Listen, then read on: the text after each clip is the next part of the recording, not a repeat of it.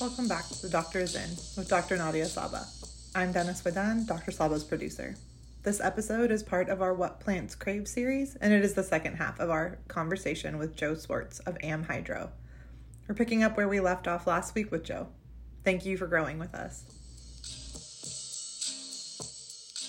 one of the things that I that I, I, want to back up to with indoor vertical farming is that people often say that one of the big cases for that is we have industrial buildings. You know, I have real estate people all the time calling me saying, Hey, I own three buildings. I want to set up a grow room. It doesn't make sense to do a greenhouse because I don't want to build a new greenhouse. I've got my building space already. They don't take into account the high level and high expenses of designing environmental management systems and potentially re, you know, structural uh, alterations to a building to make it electrical applicable. upgrades. Oh my building. gosh, that's yeah, absolutely. Yeah. I, I, had just recently a gentleman who owns mill buildings, and you know these are mostly wooden structures that have very old and outdated, uh, potentially dangerous electrical uh, services. And they just think that they're just going to plug in 5,000 LED lights and grow, you know, and produce God knows how many cubic feet of water vapor every day into this space without looking at that. So again, it goes to our conversation about, you know, what goes into the design and what your end goal is and your design based on that will really dictate what type of technologies. And, and I, I don't see a lot of technology or a lot of application that calls for indoor vertical farming to be the, the the method of choice. One of the other challenges that I see in that again, and this is where they talk about space utilization. This is where we start stacking systems one on top of another, and it, goes to a lot of your work. Is the suddenly it becomes infinitely more difficult to manage the environment, and in most cases there are certain cases where we have to work with limited space. And of course, in all of our CEA technology, we want to maximize the use of space. But by and large in, in our CEA industry, we are not limited by space. So if you're if you're looking to produce lettuce in a city, even in a city, I mean, we've got Harlem grown with a greenhouse in between two buildings. We've got Gotham and Sky Vegetables with farms on the roof. We've got farms in parks and urban areas. We have farms right outside the city limits. I mean, there's always places to grow. So the idea that we need to go vertical to get it to cram as many plants as possible doesn't really hold water, um, both from a productivity and economic sense. And I, I challenge anybody to go into a kindergarten classroom anywhere and look at the room and say, look at all this wasted space. There's 30 kids in here. We could easily fit 90 kids in here. Well, that's not conducive to proper learning and childhood development the same thing with our plants. Just build Again, a loft and they can just, yeah, you know, sit up we there. just stack them vertically. I mean, I could build the desks. They could stack one on top of another. And and honestly, and, and I know we, we laugh about it, but but honestly, that's a ridiculous concept. But for some reason, people think that that could still apply to plants and not be equally ridiculous. So we really, again, to your point of what plants crave and understanding that the, the basis of your work, uh, Nadia, is to find the best ways to manage the environment for optimum crop growth. And you know looking at at you know just trying to make a plant fit into a particular technology because you think it's cool or it's innovative or everybody's doing it you know doesn't really make sense. Yeah yeah. I want to I want to switch gears a little bit, um, and I want to talk to you about efficiency mm-hmm. um, in a couple of different ways. First, I want to ask you how do you think about efficiency uh, when we're talking about controlled environment agriculture? So, efficiency is how you can best get the tasks done that you need to get done. So, and again, and this relates to what types of technology we're using.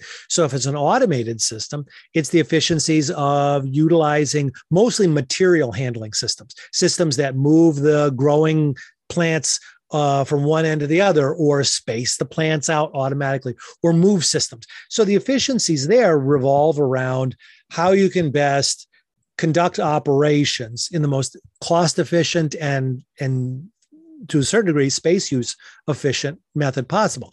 Uh, couple that or compare that with a greenhouse where you have people that need to go in and harvest plants or transplant or move things around. So uh, sometimes people criticize our systems because they have a center aisle. Well, one, you a grower needs to be able to access the systems at all times. You need, need every day to do a crop walk, to be able to be hands-on in the system, to be able to observe what's going on the plants, to be able to actually have two or three or four people in a grow space actually interacting and doing different tasks. And the ability I, have seen indoor grows that were designed to again put as many plants in as possible and you can't move around and there's right. no efficiency to it. So so so i look at efficiency in terms of our our equipment and our uh, uh, technologies and the use of those but also our human component to that our labor component. So i look at the operation. So i look at it whether it's a grow space or a greenhouse um, or even a, a, field production system, I look at okay, what has to get done on a daily basis, and what is the most efficient way to do that?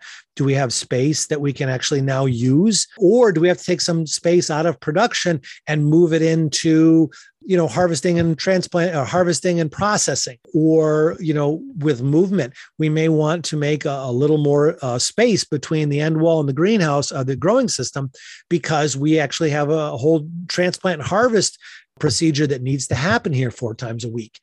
So, as far as efficiencies go, again, there's no magic bullet or simple system, but I look at how, how we move plants around and how we move people around.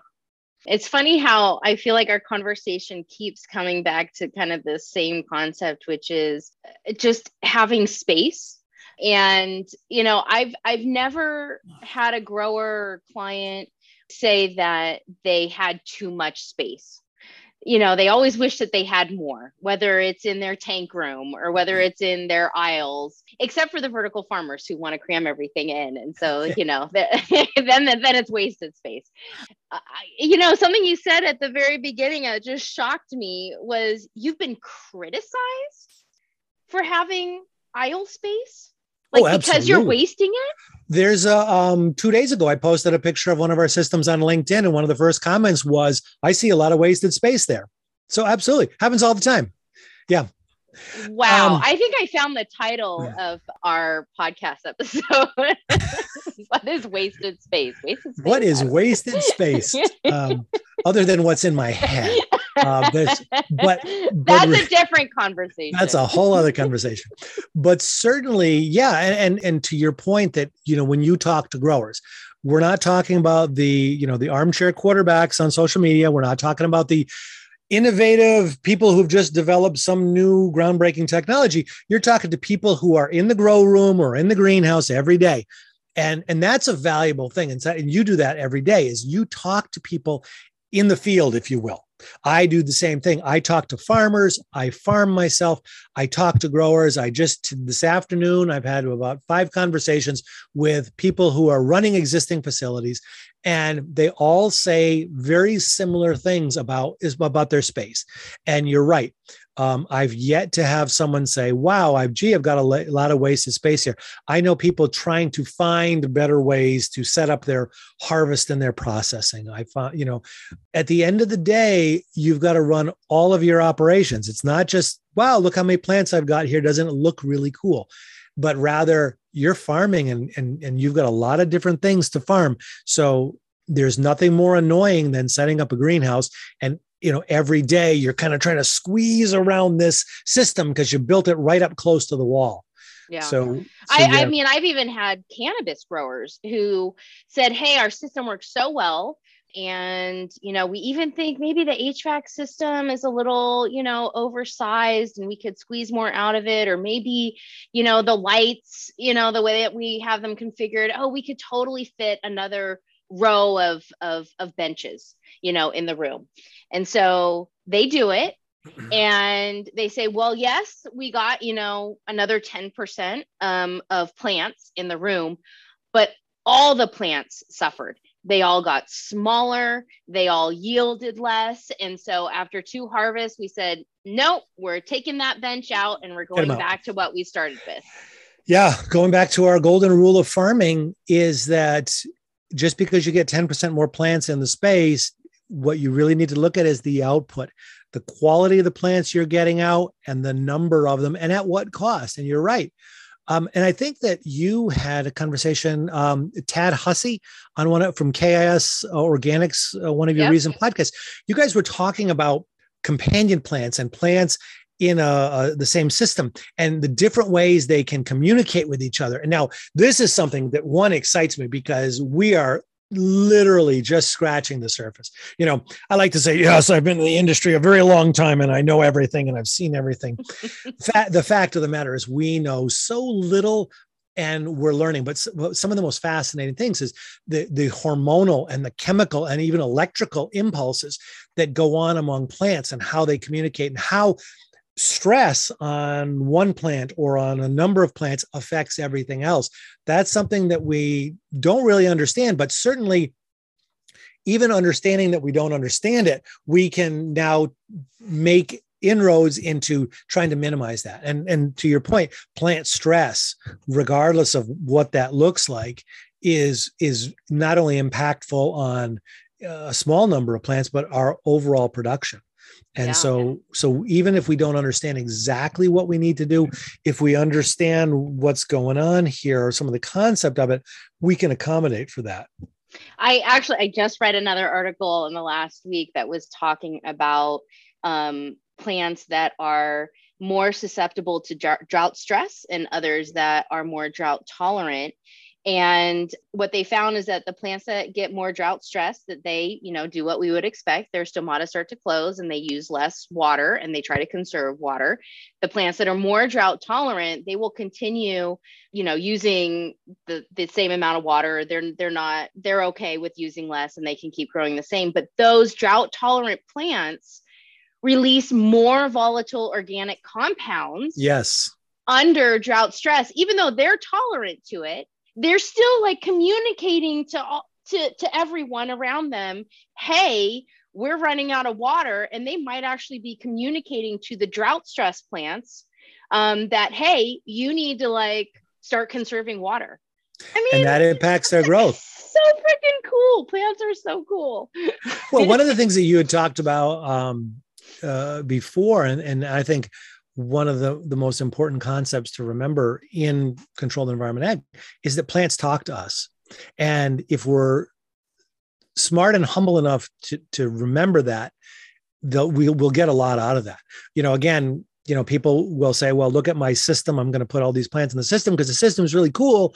But at the end of the day, you know, the leaf expansion, the thickness, the flavor, um, all these different things that we can actually visit, visually see every single day. This is why the crop walk is so important. Mm-hmm. You know, mm-hmm. people tell me all the time. We're working on some uh, uh um, some very interesting technologies in AmHydro. Uh, we can talk about that down the road a bit um, to give growers better tools to manage their systems. But at the same time, things like the crop walk should never be, you know, limited. People have said all the time, well, you know, the, the technology, we're, we're collecting 5 billion data points a second. And so we, we can take the growing part out. And that is such a huge mistake. It is a infinite mistake because the plants are telling us so much. And the visual cues, of course, are only one component of that. But certainly we can see that if we're looking at it, and that will tell us a lot. And we can then make our our uh, our decisions based on that. But you know, the plants are communicating all the time with each other, and if we're lucky, we might pick up on a little bit of that and and make uh, decisions accordingly. But again, yeah. it just it just proves how smart we think we are and how little we really know yeah plants have been around a lot longer than we have um, we should give them some more credit. Uh, you know and and speaking of like plants communicating um, michelle keller uh, who was one of my first guests on this particular series she talks a lot about how her plants will scream at her if they're unhappy and stressed out. And you know i mean just that visualization visualization audioization audioization? I don't know um, of plants screaming. I, I don't has stuck with me for months since she first mentioned that. And i was down in mexico on vacation um, recently and the palm trees uh, next to our room the tips were browning and it was windy and they were clattering against each other. Ah. And I was thinking, that is the plant screaming at us that it's stressed, that it doesn't have enough water. And and I was just like, wow, you know, just making that connection. These plants are unhappy. They don't have enough water. I don't know. Yeah, but we need to listen to the plants screaming and not scream back at them. And I'm afraid Michelle, knowing Michelle, probably screams back at him a little bit too. so she probably says, okay, I hear you. I hear you. I'm trying. Give me a break.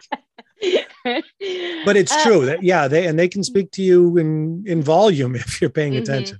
I mean, it's interesting for her to to talk about communication with plants as in she, you know, really auditory, right? And an auditory cue that she's she's using. I mean, I don't think she actually hears them screaming at her, but that that's how she thinks of it.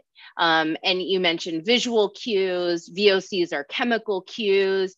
I mean, there's a lot of ways that plants are communicating, and we probably don't even communicate in all of the ways. We might not even have all the sensory, uh, the same sense sensory system that plants have, and might not even know how they're communicating with each other. But it's amazing how many growers I talk to. I've told this story before um, I was actually mowing the lawn in front of my greenhouses, and all I could smell is fresh cut grass. And then all of a sudden, as I'm mowing, something is not right. And I could not, for the life of me, put my finger on what was wrong, but something was wrong. And I went in, and two tables, the basil was flat wilted.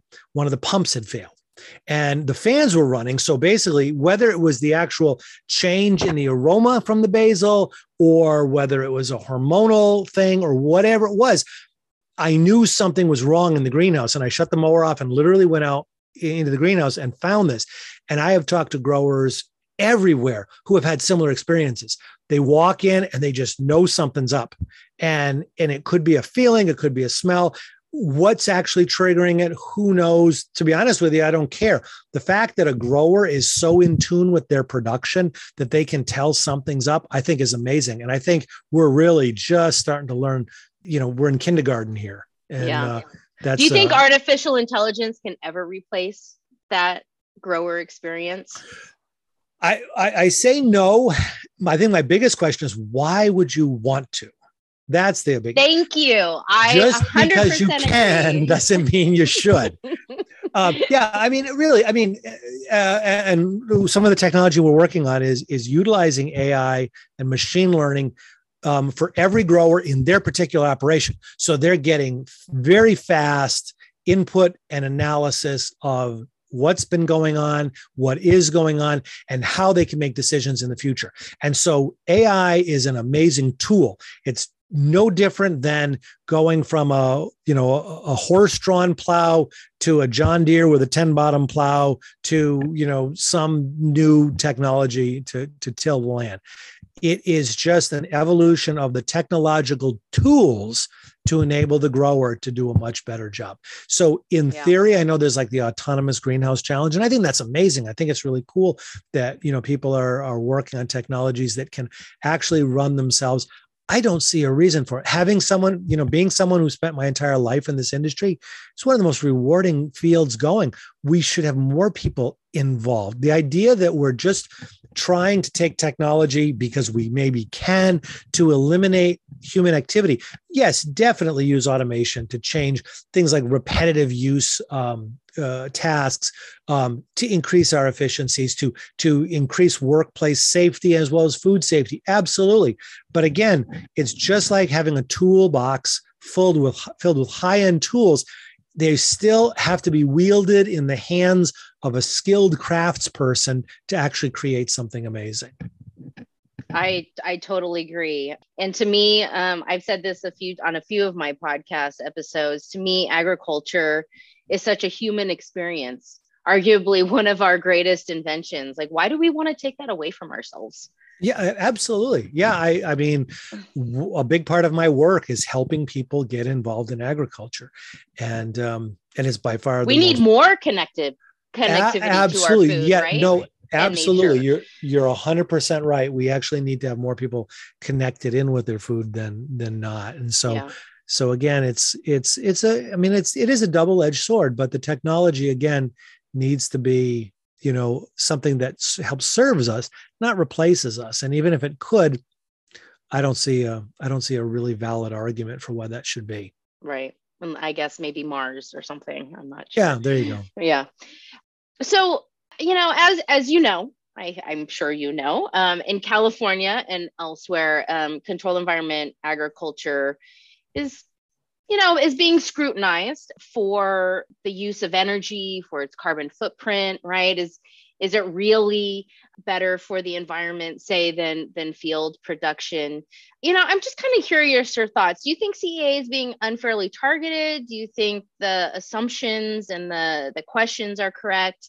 And and following that, you know, what measures do you think growers across our industry, whether greenhouse or indoor or something in between, some hybrid, um, do you have any thoughts on on what we could be implementing right now to improve our our energy efficiency and mm-hmm. decarbonize maybe even agriculture as a whole industry sure, sure.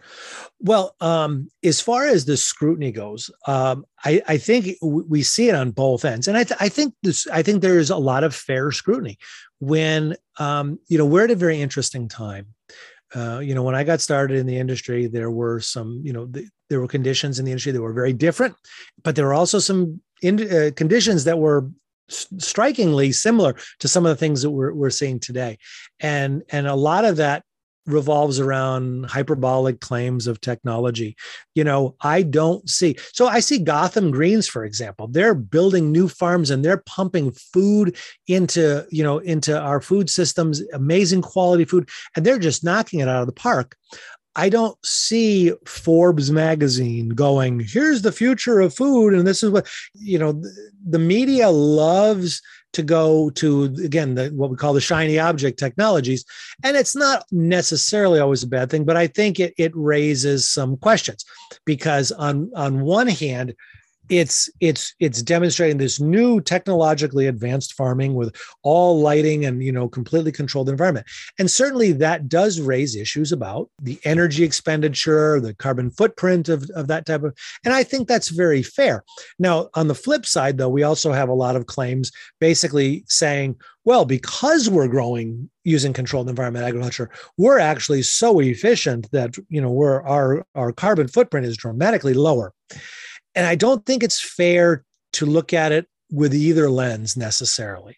I think I think it is very fair to look at what the energy input and expenditure is in any type of CEA model. But as we've talked about over the past hour, is that there are many different models and many different applications, and they're not all equal. I mean, we really are comparing apples to oranges to hand grenades. We definitely need to to look at the various technologies as they are and and evaluate them. And in some cases say okay this is maybe not a, a, viable approach. Or maybe we need to say again being cea growers what are we? We're problem solvers. We're trying to find solutions to challenges. So maybe if our, our carbon footprint or our energy expenditure in a certain type of production is higher how do we improve that? My friend graham dunling in the uk right now he's he's developed indoor warehouse technologies where he's lowered his energy uh, inputs dramatically over most of the commercial farms. If you look at some of the indoor vertical, and we'll use indoor vertical farms for the moment. If you look at a lot of them, you know, how much improvement are they making in terms of their energy use you know the the type of lighting how they light when they light how they manage their hvac how they manage all the different production systems and so graham is really focused on that that input. You know he can grow amazing quality crops and how does he stay true to the horticultural principles that allow him to do that while now looking at the energy? And i think that's a fair approach that all of us need to do you know from your work to my work is that in a greenhouse you know for we still have a lot of growers who are using hps lighting or hid lighting for their production especially in the in the, the north. And and so we have to look at okay so it's not just do we use high pressure sodium and now do we change that over to LEDs, which are more efficient? There, you can make a case for for doing so or not doing so, but you also have to look at things like, well, do we now maybe instead of lighting our entire greenhouse, what we do with a lot of our systems is we light the just the propagation and nursery area. So we're using the smallest amount of volume of lighting to get the, the maximum crop benefits of it.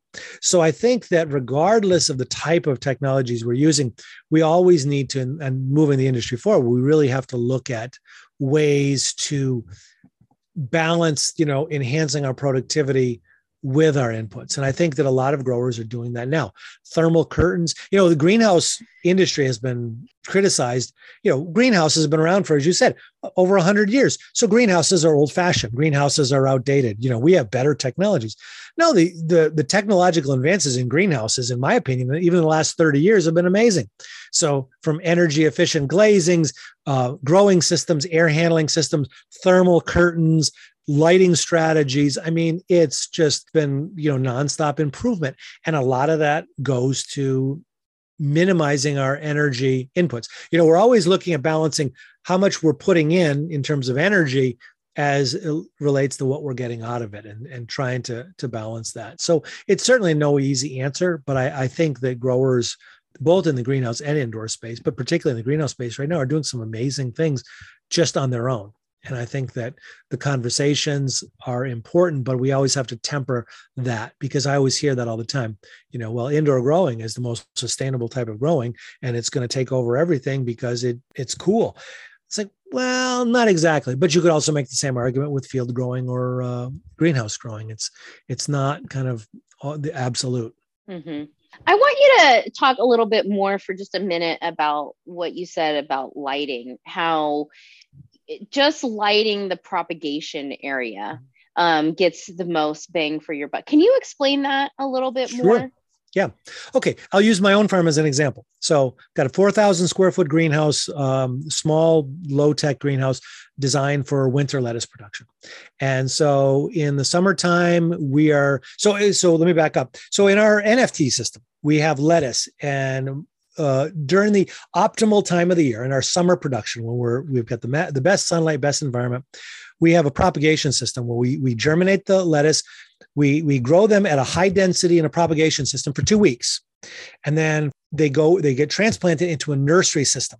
So it's that's a hydroponic channel system just like our regular system but they're at a higher density. So they're still close together. They're spaced out a little bit now and they're in the main growing system but they're still fairly tightly spaced. So we're using our space efficiently. And they stay there for another two weeks. And then for the last two weeks of their cycle, they go into the main system. Now, that extra nursery system allows us to grow the plants closer together, use our space much more efficiently. Again, we're balancing, though, like we talked about, you know, getting as many plants in per square foot as you can, but still maintaining proper horticultural parameters. So, so basically, we've got a system where we have them two weeks in propagation, then two weeks in nursery, then two weeks in finishing, and then they're out the door. Now, using that model as we go into the fall and winter, we have less sunlight. Obviously, growth slows down. And in, in New England, in the depths of the winter, basically that two week, two week, two week suddenly becomes four week, four week, or two week, four week, four week. So basically, now our production time in the greenhouse essentially doubles. And so, in some cases, you know, it makes economic sense to just accept lower production rates in the winter and harvest your plants. What we started to do is we started to do a lot of lighting work, both with HID or high, uh, high pressure sodium lighting, as well as LED lighting.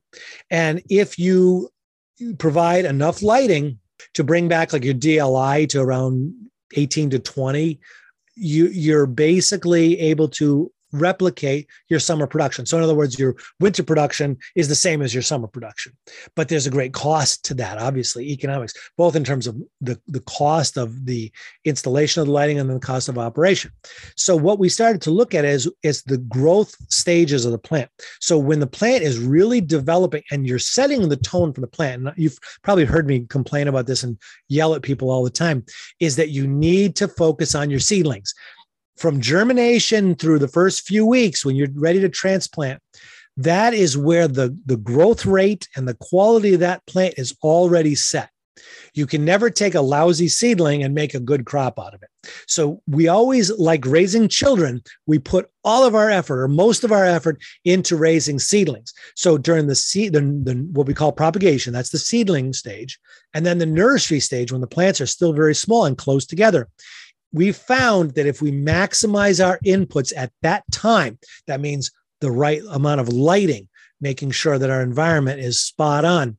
That sets the tone. Now, if we we go out and we put them out in the main greenhouse and finish them off, obviously, if your environment is is bad, it's going to impact the crop negatively. But it's it's like we we hit the ground running. So we're accelerating our growth and quality by really focusing on raising the high quality seedlings and nursery plants. So what we found was when we compared growing the full production cycle with lights we were getting good quality but at a high cost. What we found when we were growing with no lights we were still getting good quality but at much slower growth but at lower costs. So what we found was when we lit the nursery and propagation because again they're they're higher density. So we're only lighting a small portion of the greenhouse. So we're using our energy and input is minimal but that is where we're getting the most benefits. We're raising high quality plants that are growing fast and are vigorous. And when we transplant them out of the growing system they are already 3 steps ahead. And so, even if we're not lighting the main part of the greenhouse, even in the dead of winter, we're still maintaining almost the same growth rate as what we did when we were lighting them. Are you serious? Not quite. Yeah, not quite. But still, I would say we're probably saving, eh, or, or we probably are maybe a little less than a week off of full lights. So, if, eh, for example, in a table that maybe every week costs us $500 to light, we're not getting, and we're getting, you know, summer growth.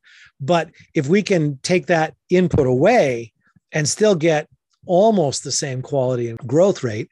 It's it's the again it's the economic bang for your buck. So, so, okay so you said in the summer it's two weeks two weeks two weeks. So that's six yep. weeks. In the winter without any lighting but still control right? It's two weeks four weeks four weeks. So it's 10 weeks. At maximum yes. Maximum. So when you just light the propagation in nursery is it two weeks two weeks and then like three weeks? It's about two weeks two to two and a half weeks and then two and a half weeks to finishing. Wow. So, yeah. Just by like giving them that growth spurt and then they just kind of maintain that momentum. Think about raising children. If you, and now, again, it's not absolute because there are yeah. always exceptions, but by and large, if you raise a child with a lot of love and attention and discipline and education and good environment, that is going to set them on a path to be a much more well-adjusted adult than someone who grew up in poverty and in harsh climates and conditions and everything else. It's and be a lot harder to catch them up in the end. Absolutely. Yeah. Again, it's not a guarantee, but certainly, you know, we talk about nature and nurture. It really is with the plants. If we're focusing on, and again, and, and I've been challenged on it. We talk about this a lot in our grower seminar and things like that.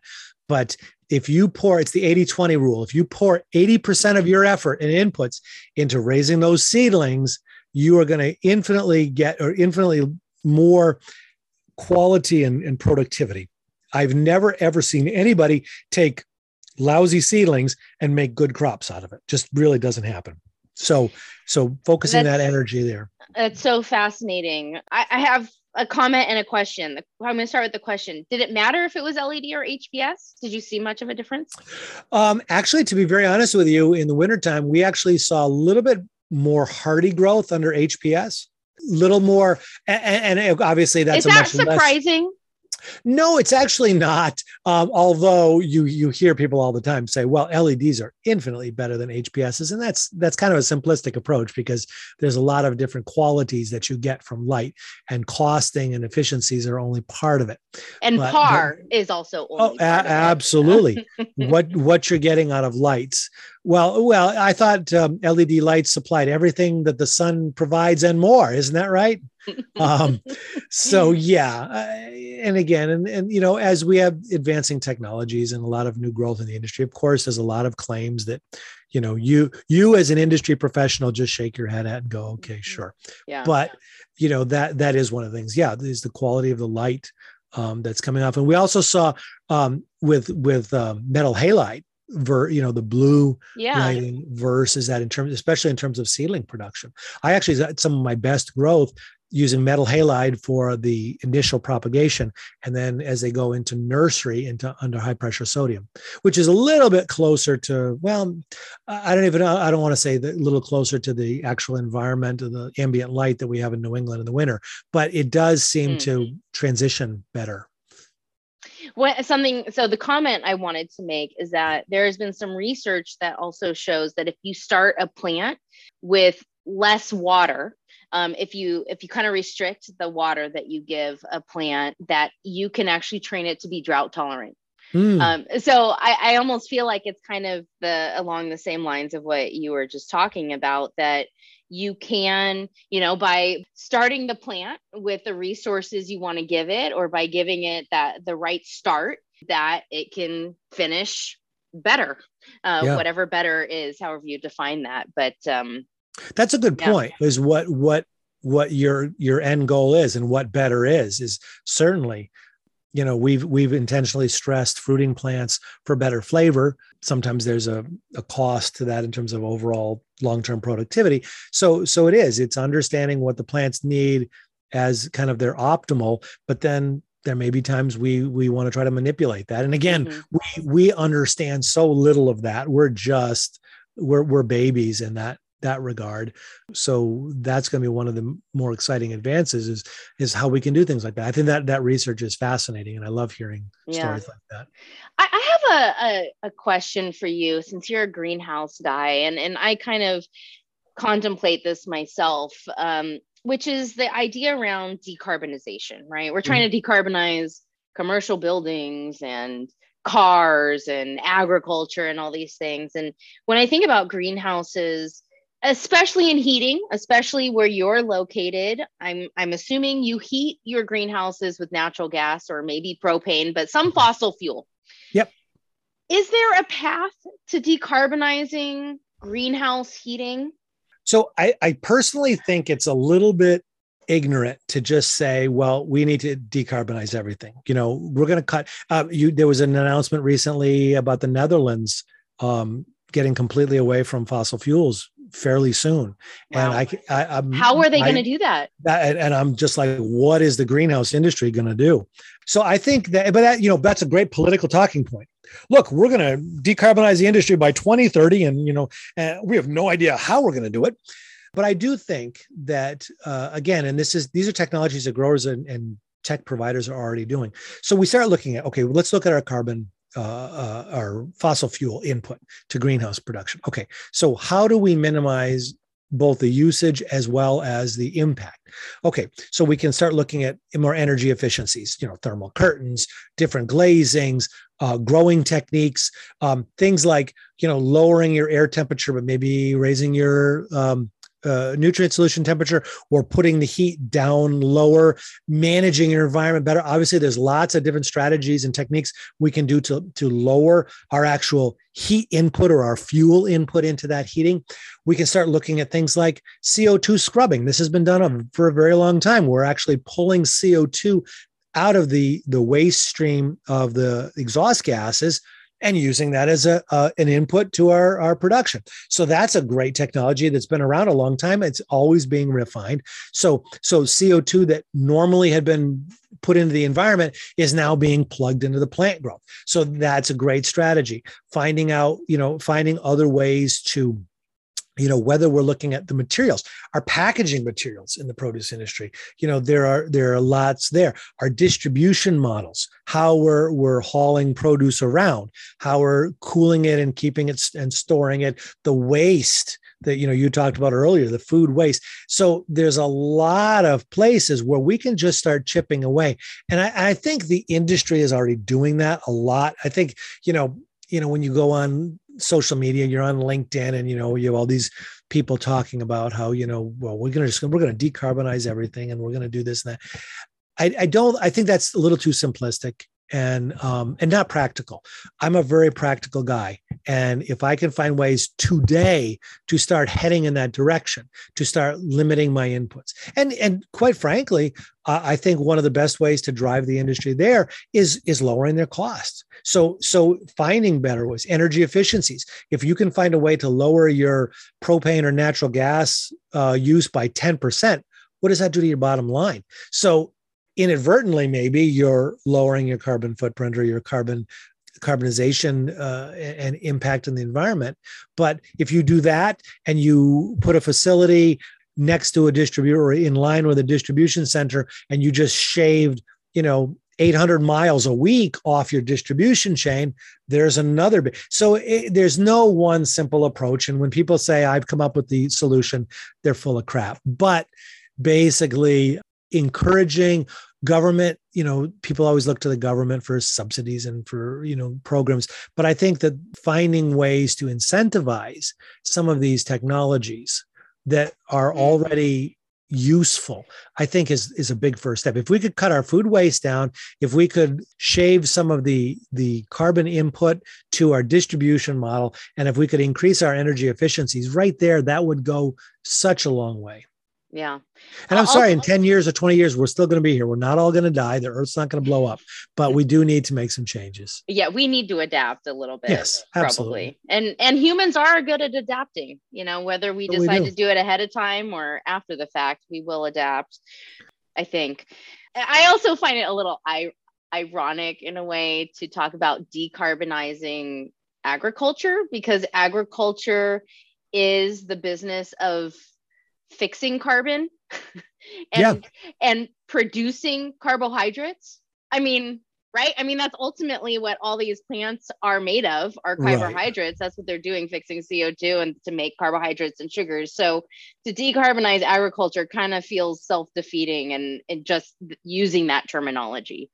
Yeah and it's that it's that absolutist thinking if that's really even a word but it, it is that. It, it's it's it's kind of ridiculous. I mean i contend you know, once we stopped being hunter gatherers and we started some level of actual managed agriculture, that's what drove the development of world our society. And that drove all technological advancement. It drove all movement across the planet and the development of societies.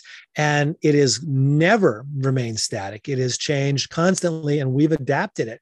And so this idea that suddenly this impending crisis is going to hit us tomorrow that we somehow can't adapt to, except for those few experts on LinkedIn who are the geniuses of our time, you know, is kind of ridiculous. The the industry does, and you're you're correct. The industry does need to make changes, and but I think that that the changes that are happening within the industry um, should be encouraged and facilitated more, but certainly are underway and happening every day. I see it all the time. Yeah. Well, and to be that profitable business, cutting our costs, our operating costs, um, including the use of energy, is going to ultimately make these businesses more profitable. So it's absolutely. in everybody's best interest, really, in a way. Yeah. yeah, absolutely. There's no downside to it yeah. Do you you know do you think of controlled environment agriculture and you've been in it for a while? I, I haven't asked you one of my big questions but i just want to ask you over time and, in your experience and with the you know startups of, of new sort of sectors within controlled environment agriculture do you do you consider this industry competitive or collaborative or both that's a great question. Um, I, I, I, certainly think it's both, and and again, kind of using the double-edged sword um, analogy.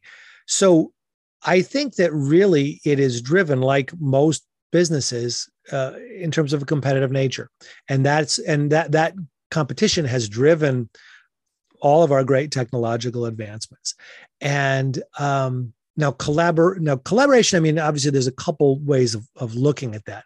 But in terms of i i think especially here in north america i would love to see more collaboration uh, of growers and that's a lot of my work. I try to facilitate that. Now with that said though one of the things that we've seen and you and i have talked about this in in the explosion of of CEA, both in terms of the growth of the actual industry, but also the the great the greater awareness. Suddenly, you know, in the last few years, everyone knows what controlled environment ag is or indoor farming is, and it's on everybody. And so that has, of course, driven a lot of people into our industry, particularly from outside the industry. And of course, there are so many amazing people and amazing companies, but also some disreputable ones and kind of the the the growth of this well we need to share more information mentality does kind of strike a sour chord with a lot of people in the industry who are developing it who are growing the growers for example. The the companies that are manufacturing CEA technology and the growers that are using it and farming and producing food they are understandably hesitant to share information very specifically because there are a lot of people in this industry that are just looking for that information to then present as their own and and utilize it. And again and i know that's common in every industry.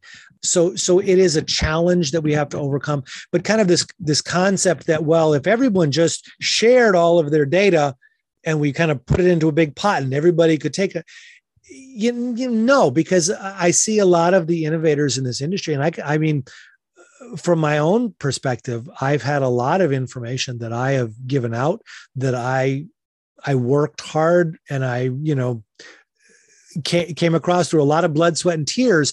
And then you know other people or other companies simply then try to copy that or take that and and and sell it as their own or present it as their own or, or implement it as their own. So it is a difficult thing to walk and i don't you know i don't take that lightly and i don't think that there is an easy answer to it. I think if more growers or more technology providers could actually get together on stuff i think things like what you do right here where we're having a free exchange of ideas i think is really valuable in the industry. But it is hard especially when we have a lot of technologies and technological advancements that people are developing in the field you know so i know growers all over all over the world that are through their own experimentation and their own production finding you know little things that may enhance their production or um, some changes in that and and and there's a boutique CEA consulting companies that would just love to get a hold of that data. You know, the, sometimes they put out quote unquote um, surveys please take our survey and give us all of your information about this that and the other thing. And then they turn around and they use that as a, uh, a product that they then sell. Technically of course they're entitled to do it but i think it it harms the industry and it also degrades the work the hard work and hard innovation. We have people you know it you're one of these people. You're one of the people that is out there in the industry every day working hard innovating and creating value. And not everyone is doing that so again, I'm sorry for the long-winded response, but it's certainly not an easy answer. And I think when people kind of speak in absolutes, it, um, it, it doesn't serve the conversation well. I think we have to find more ways to share information, but you know, everyone needs to come to the table with something, and everybody does have something, but you know too often we see people that are bringing the things to the table and then others are just taking them off the table. So i think we need to find ways that there is a, a synergistic and, and mutually beneficial result from from some of that. Yeah. I also find that just in terms of the scientific research the plant science the ag engineering that has gone into greenhouses, um, indoor plant production, whatever system you're using, that there's a lot of information out there.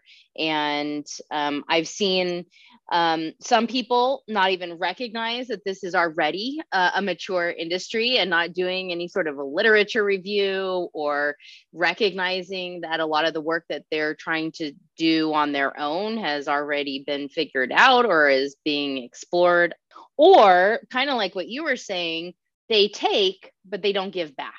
Yeah. you know it's like okay yeah i want all your research and i want to you know i want to try to replicate what you did. And thank you so much for doing that science. But then when those scientists and researchers and academics say okay now what are, what do you see? How can we help you? And it's not reciprocated. And yeah. i i feel like the industry does itself a disservice by not finding a way to come to some sort of agreement or consensus like this is mm. the this is what we are all struggling with. All of us. Like let's just you know even if you we just started with what is hard maybe not even what you figured out and what you think is a trade secret but i bet that there's 10 or more indoor vertical farming entities that are all struggling with the same thing Oh, of course and if they could at least agree to that to let someone like you know someone like us a consultant a designer or talk to the optimia group or you know the researchers in academia and say okay we have all agreed that this is a challenge that we are cannot figure out on our own or it's going to take too many resources. We want to work on this other thing. Help us with this. Yeah but i don't even hear that conversation Yeah, uh, no, I've 100% agreed. I mean, it always has to be a two-way street. And and unfortunately, some of the disreputable people or the people who are just looking to to capitalize on available information, that kind of ruins it for everybody because it creates a resistance. You know, I know, you know, many leading farming companies right now that are doing amazing work that hold their production process. I'm frustrated sometimes, just to be very honest with you.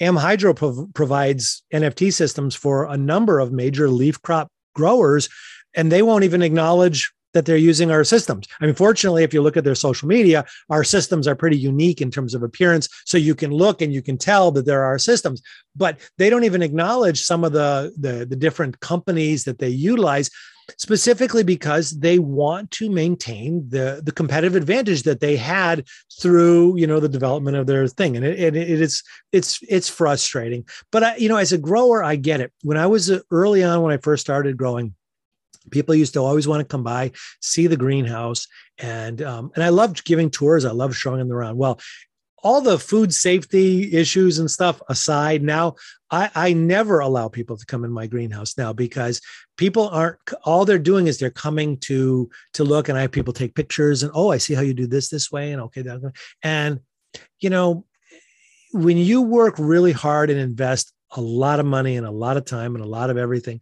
into developing something you know it, it's it's difficult to just let it you know go out there open source, if you will, for a lot of people who will be just as happy to take it and capitalize on it without it. So if maybe we can figure out some ways that that make it mutually beneficial for some of these companies and growers and researchers. I'd, I'd like to to, to find a way to yes, help facilitate absolutely. that in some in some way because I do feel like there's got to be a few things that sure. we could all agree on could could kind of lift everyone up together. Well, and not the, necessarily, I'm not saying level the playing field, right? Because we're still in a business, right. right? We're still competing for shelf space, you know, all these different things. It's still a new, a new industry, at least, you know, sort of, um, depending on what part of the industry you're in. Um, but, you know, just to kind of raise everybody up, I feel like there's got to be a few fundamental things that we oh, can absolutely. work on together.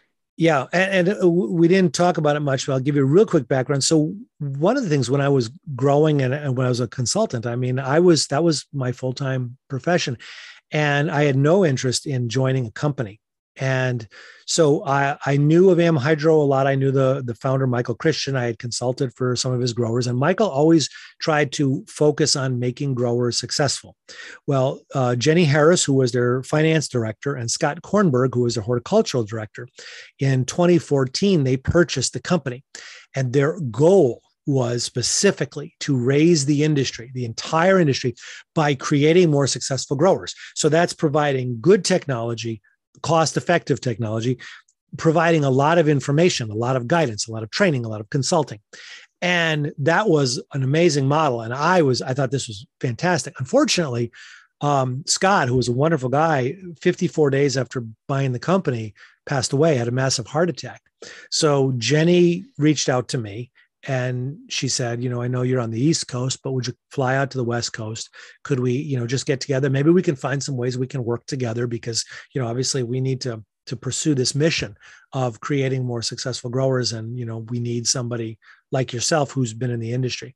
So i went out there with the the the thought of maybe i'll do some consulting for them i'll work with them a little bit help them out I got out there, I met her and the team, and I saw what their mission was, which was again to raise, as you say, to raise the, you know, the rising tide, raising all boats. Yep.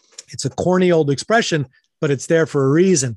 And her entire mission was we can't do it alone the entire industry needs to be brought up and you know a big part of the one of the big challenges in the industry is the lack of uh, experienced growers and a lot of that growing knowledge. That's that's where there's a worldwide shortage, and and I knew that you know I wanted to be part of that mission is to to raise the industry, and the only way to do that is to make growers successful. And that's again good good equipment, good technology, good methodology, good approaches, and and that brings everybody up.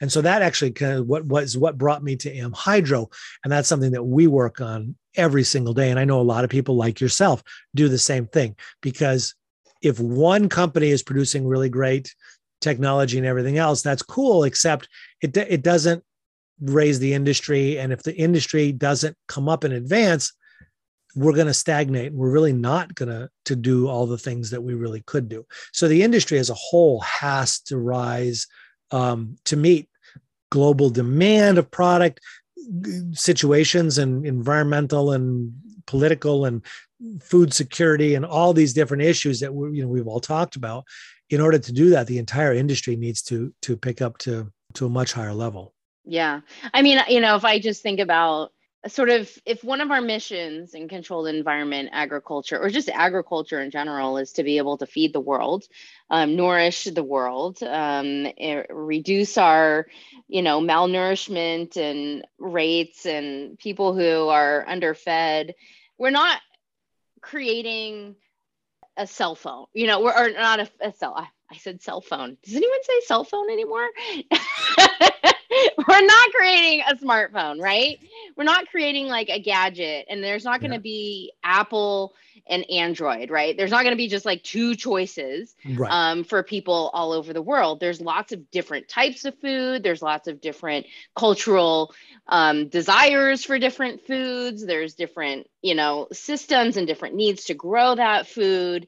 And again, I feel like there's this arrogance like one company or maybe two companies are going to grow all the food in a vertical farm or in a greenhouse, not just in North America, you know, but around the world. That is not going to happen. I mean, there are so many needs and so many different ways to grow these plants, to grow commodity crops, to grow mm-hmm. Nutritious crops, to grow non-plant crops, right? Like pharmaceuticals and mushrooms. That's not a plant. I hate to tell yeah. people, but mushrooms are not a plant. Oh, that's There's, a brown plant. Just, it's a brown plant. There is room for so many, right? I just I don't know. Not only is that singular model completely unrealistic, that's dangerous. And why would we want that? How does that you know, help food security? Right. If that's one of our arguments for this industry one of the greatest things when CEA really started to get traction is that we need to move away from the large scale industrial farming model and localize food production again. Great. Now, as the industry grows, what do we see? We see the AppHarvests and we see these massive mega farms.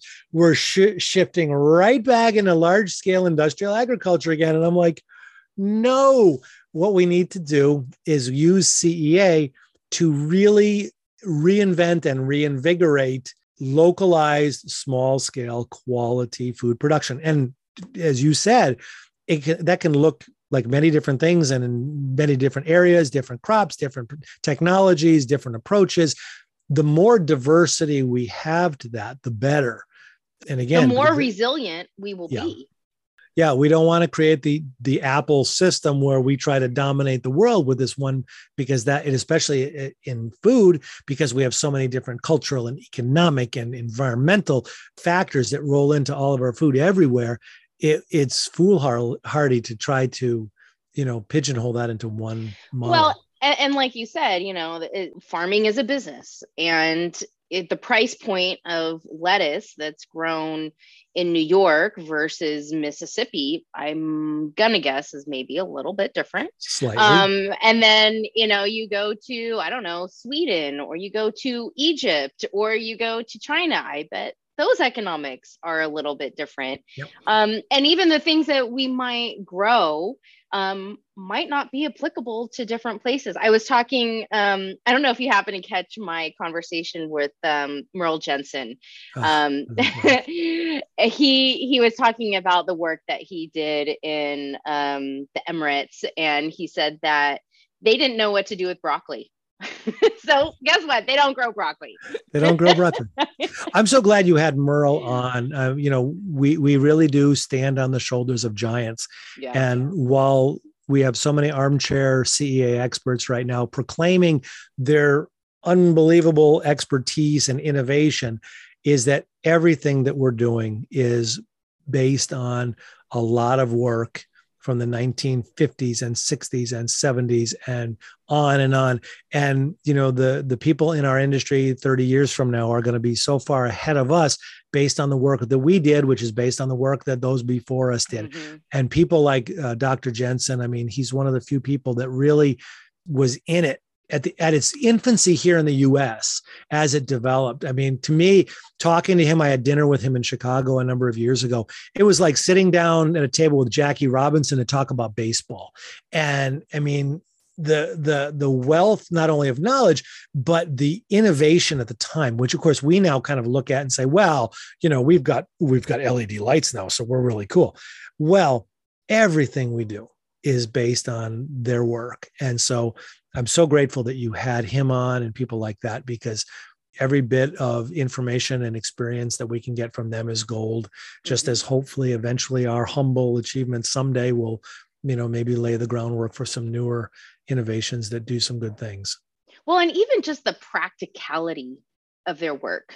Yeah. You know trying to figure out how to grow certain crops in really challenging environments and you know taking the work that he uh, the lessons that he learned when he moved to the University of Arizona in Tucson in the semi-arid climate. And then the challenges that they were able to work through you know they they had they had figured out some challenges in in Arizona that were then applied in Mexico, but then Mexico had some different challenges like around like soil and water quality and things like that. So then they, you know, they took what they knew from Arizona, applied new things, you know, those and then new things, learn new things in Mexico, and then we're able to then translate that to yes. the Middle East, which we know has serious challenges related to water and soil right. and sand and you know just and water quality and everything and and being able to translate that you know and and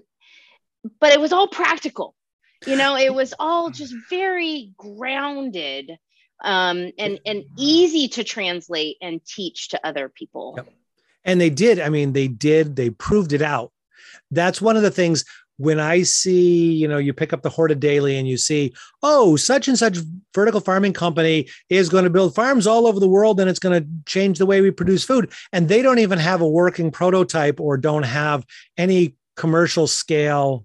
You know, that's one of my issues with some of the, the CEA yeah. consultants who have no practical experience in doing what they're literally supposedly experts in.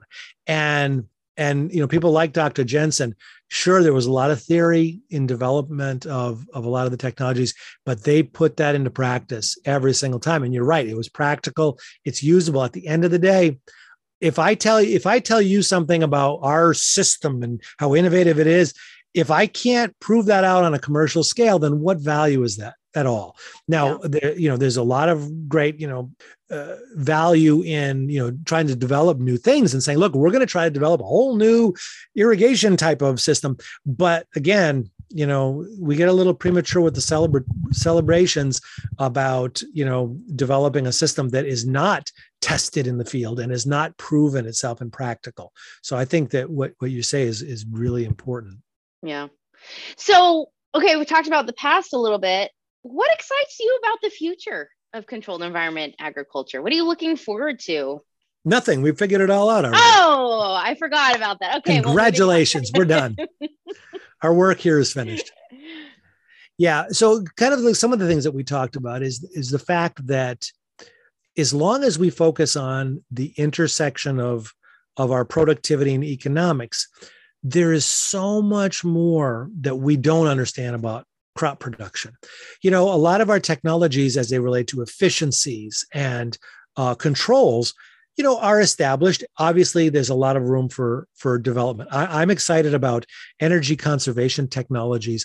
I'm excited about our ability to understand better more and more every day what the plants are telling us and what the plants need and how we can effectively provide that. Oh we know how much plant you know light the plants need and how much uh, of certain nutrients they need. Big deal. There's a lot more. And and understanding that and maybe finding ways to quantify that. So so maybe we in the next 10 years we find ways to actually measure electromagnetic uh, radiation that the plants are giving off when they're moisture stressed and we adjust our nutrient or our irrigation accordingly or our environmental control.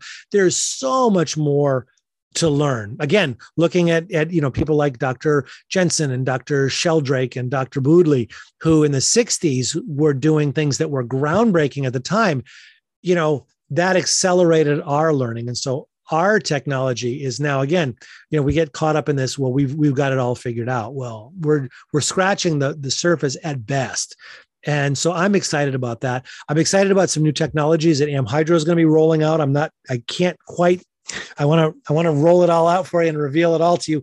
Um, in the next few months, we're going to be talking about it, but it's uh, some technology to integrate practical in greenhouse learning um, access to resources, access to not only actual training and resources, but to to live experts and expert growers, but then also to use machine learning and, and AI for your particular application that is taking all the data that that it's collecting that you're using now and sharpening your your decision making tools. So in 6 months and a year and 2 years you actually can make dramatically improved decisions and track your crops better and things like that so it's accelerating our ability to to learn and to give growers better tools so again with the technologies, I want to uh, to be careful of saying, well, we, we want to replace a grower, we want to kind of replace the the human input, but rather we want to give much better tools, and we can be much more effective. We can grow better quality, we can grow more with less. We can lessen our environmental impact. We can cut our food waste. All those things that we that are driving the industry now, we're really kind of at our infancy, and uh, I hope I live long enough to see a lot of them but I think over the next 10, 20, 30, 40 years, we're going to see some very exciting things in that realm. I don't think we're going to come up with a new tech, singular technology. I think we're going to see a lot of failure in in the industry, mm-hmm. particularly maybe around indoor vertical farming or kind of that singular model. You know, wh- wherever we see a model that this is it, we're going to take this model and we're going to replicate it all over the world. I think everywhere that we see that, I think a majority of those are going to be gone maybe five years maybe eight years ten years um, i think that that that and i think that's a good thing because i think what we really need to do is look at the the combination of simplicity and horticultural science married with that use of the technological tools for all those things we talked about. Because again, what we're looking for is economic returns. We're talking about food security. We're talking about food safety. We're talking about sustainability, community involvement in our food. I mean, there's a lot of moving parts. So it's not one. I want to see more growers. I want to see more and varied technology. And I want to see us reduce our waste. Um, again to to to be growing more with less and and seeing that how the CEA industry and the the field conventional industry complement each other and make our food systems whether we're talking here in, in the states um, or in very rural areas or very high density urban areas are all more resilient and all more effective. What is the next big crop that you think there's going to be or what would you like to uh, see as the next big crop well obviously a lot of a lot of work in soft fruits of course things like yeah. strawberries and raspberries that's i mean that's that's all great and that's fascinating um, i couldn't do um, strawberries on a commercial scale because i would eat my way right through the crop and there's that, that. Yeah. yeah. yeah and if i could grow find out a way to grow snickers bars i'd be doing really well okay but so I, I, I don't think there's going to be a lot of people looking for the next big crop. I don't think there's going to be a singular crop. I think obviously leafy greens is going to be a very big um, uh, component over the next 10 years because we're going to basically i think a lot of the leafy green production that's currently in the field is going to convert out into cea and the field production is going to go into other more land intensive crops. But i do think that as we go we're going to see more growers that are going to be growing a higher diversity of crops. So rather than one or two or three different crops they're going to be growing a wider variety maybe offering produce lines. I think that our kind of you know cut salad mix baby leaf greens market is is getting saturated. So I think we're going to see more diversity in our lettuce offerings. I mean, consumers are notorious for always wanting more. So you know, 15 years ago when everybody basically ate iceberg lettuce and all of a sudden they wanted leaf lettuce and then they wanted romaine lettuce and now they want baby lettuce and you know so they're always looking at snacking tomatoes for example instead of just beef takes steaks now we have cherries and tomatoes on the vine and snacking tomatoes so i think the more diversity of offerings within kind of the conventional crops we're growing. I see a lot of growth in ethnic markets. I mean, obviously, we have communities everywhere, all around the world that are underserved in the, the produce industry. And so I think that that's a huge opportunity for growers and, and it's a great thing for all of our populations. So I think that to me is what I'd like to see a lot more of. And, and, and I think as we go, you know there are going to be a lot more. I think cea because just because of the nature of it you know we do so much plant-based research and have so many plant-based products. I mean we're looking at you know the cosmetics industry where we're looking at fragrances and and colors and and certain chemicals that you know are plant-based that we haven't even really you know obviously people think of cannabis and certain pharmaceuticals but everything from new cancer drugs that are plant-based to uh, flavorings for soda and chewing gum are, are untapped, and I think the value of that uh, is is just infinite. I love that. You know, just thinking about I don't know soap, you know, yeah. body wash, like all these or anything that is scented, candles, right? Anything that's scented is why do they have to be artificial scents? Like, yeah. I mean, these plants, you know, basil, cannabis. I mean I, I, there's all these plants that produce all these terpenes and you know that are are scents right? Vocs that are actually we smell.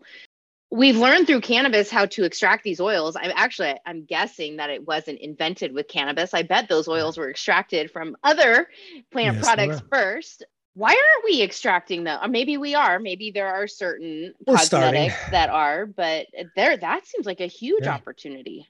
So I will send you some loofah sponges, and you and Marcia will cut them up, and you will take some CBD oil and some basil oil, and maybe some lemongrass oil, and you will create yes. the next million dollar project product. But I, I, think as we look at collaboration in the industry, that also I think is a, is a great vehicle for collaboration where we can have companies that are growing that specialize in very specific crops and extraction techniques, and you know that are producing very specific compounds that all can work together. So I mean, obviously the food production industry is critically important, and there's a, a infinite amount of growth that needs to happen there. But controlled environment agriculture just can cover over to so many things. So whether yeah. we're talking about homeopathics to new medicines, uh, people are growing, you know, tobacco for for specifically for for vaccines. People are growing seed potatoes using aeroponics that are virus free. So I mean, that's all. You know, we we we we're just playing with that right now. We haven't really been able to put that into to use. So I think the the growth for CEA is just absolutely infinite. Yeah, I agree. All right. Well, last question. Okay. What do plants crave? Huh. What do plants crave? So plants, uh, all as you know, have have very specific or, or fairly specific parameters that they need for for optimum growth. To and again, plants are at different stages, whether it's at a vegetative state, whether it's trying to reproduce itself, and we as the end user, whether we're eating it, we're uh, deriving medicine from it, we're, we're creating you know new genetic seed crosses that we're we're looking to to develop ways to to get certain things out of plants. So the plants have you know fairly specific requirements and i think that you know by optimizing their physical environment, their nutritional environment. We didn't even get a chance to talk about the microbial environment, but that's a very important part. So the the more we can understand about plants' needs through our research, through our practical experience, and through better understanding of some of the things that the, the potentially new technology we, we talked about of you know understanding how plants communicate.